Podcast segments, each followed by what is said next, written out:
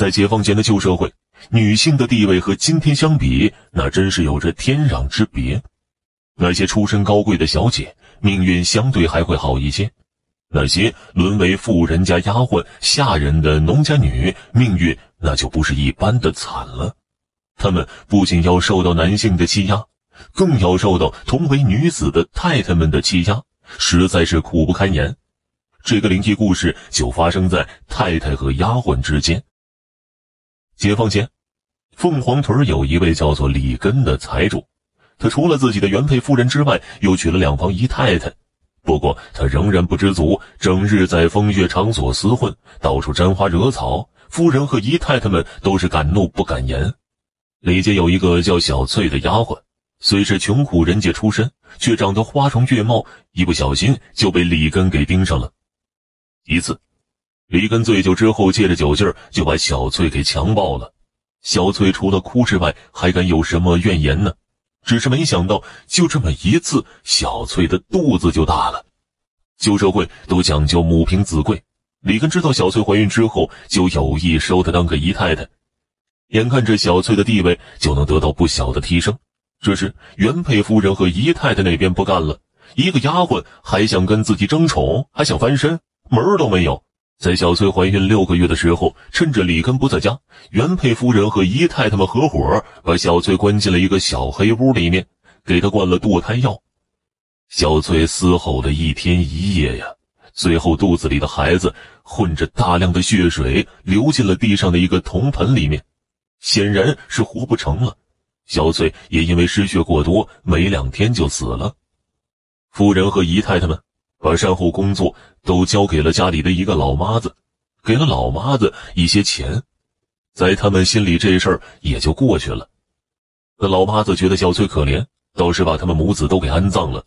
而接这个血水的那个铜盆，他觉得扔了可惜了，刷洗干净后竟然拿家用去了。很快，那铜盆就出了问题。在小翠死后第七天的夜里。那铜盆突然映出一片绿光，从里面走出了两道身影，正是小翠和他儿子。刺骨的寒意把睡梦中的老妈子惊醒了。看到这场面，老妈子连滚带爬的跪到地上，求小翠饶他一命。小翠并没有为难老妈子，只是希望他能帮忙把这个铜盆带回李家。老妈子同意了。两天后的夜里，李跟三姨太的儿子尿急，三姨太迷迷糊糊的想带着儿子去外面撒尿。当啷的一声，三姨太一脚踢到一个铜盆上，这让他和儿子都瞬间清醒了。他儿子显然吓了一跳，当即就嘤嘤的哭了起来。三姨太连忙把儿子抱起来哄。没一会儿，儿子不哭了，却开始咯咯咯的笑起来。三姨太隐隐感觉不太对劲儿，就把儿子抱到身前看了一眼。只见那儿子脸泛绿光，表情怪异，那眼睛瞪得溜圆，正直勾勾的看着自己呢。三姨太的心头泛起了一股寒意，还没来得及做出其他反应，他儿子突然前扑，一口咬在他的脖颈之上。三姨太的惨叫声叫到一半就没了动静，整个房间里就好像死一般的寂静。李根的二姨太没有孩子，独居，睡梦中他突然被一阵钻心的刺痛惊醒，这刺痛来自脚下，他低头一看，只见一个孩童正在用嘴啃着他的脚趾。那孩童不就是三姨太的儿子吗？二姨太强忍着刺痛，试图挣扎，她却发现自己除了头之外哪儿都动不了。这时，一个黑影悄不声息地站在她的床头，正是三姨太。二姨太刚想开口，三姨太就一把掐住她的脖子，生生地把她的声音卡在了喉咙里。三姨太的手劲儿大的出奇，咔嚓的一声，二姨太的头就耸了下来。三姨太竟然把她的脖子拧断了。李根的原配夫人在睡梦中听到了敲门声，那敲门声十分急促，就好像门外之人随时准备破门而入。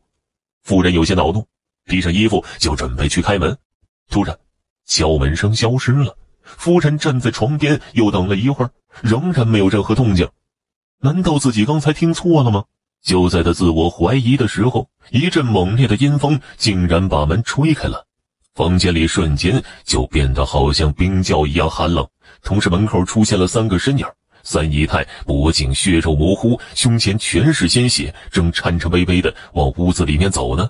二姨太趴在地上，脑袋竟然转了一百八十度，瞪着一双死鱼眼盯着夫人，一点一点的往屋子里面爬。而他的背上骑着三姨太的儿子，满脸都是鲜血，正对着夫人冷笑。夫人疯了一样尖叫，恨不得找个地方藏起来。不过屋子不大，哪里有他的藏身之处？在极度的恐惧之中，夫人竟然尿了裤子。而那三个人继续接近他的时候，他晕死过去了。李家办了一场丧事，两个大人一个孩子，没太声张，匆匆忙忙就给葬了。凤凰屯的街面上多了一个乞丐，时而哭，时而笑的，显然已经疯了。有人说呀，这乞丐曾是李财主的夫人。但是从来没见李家人管过他。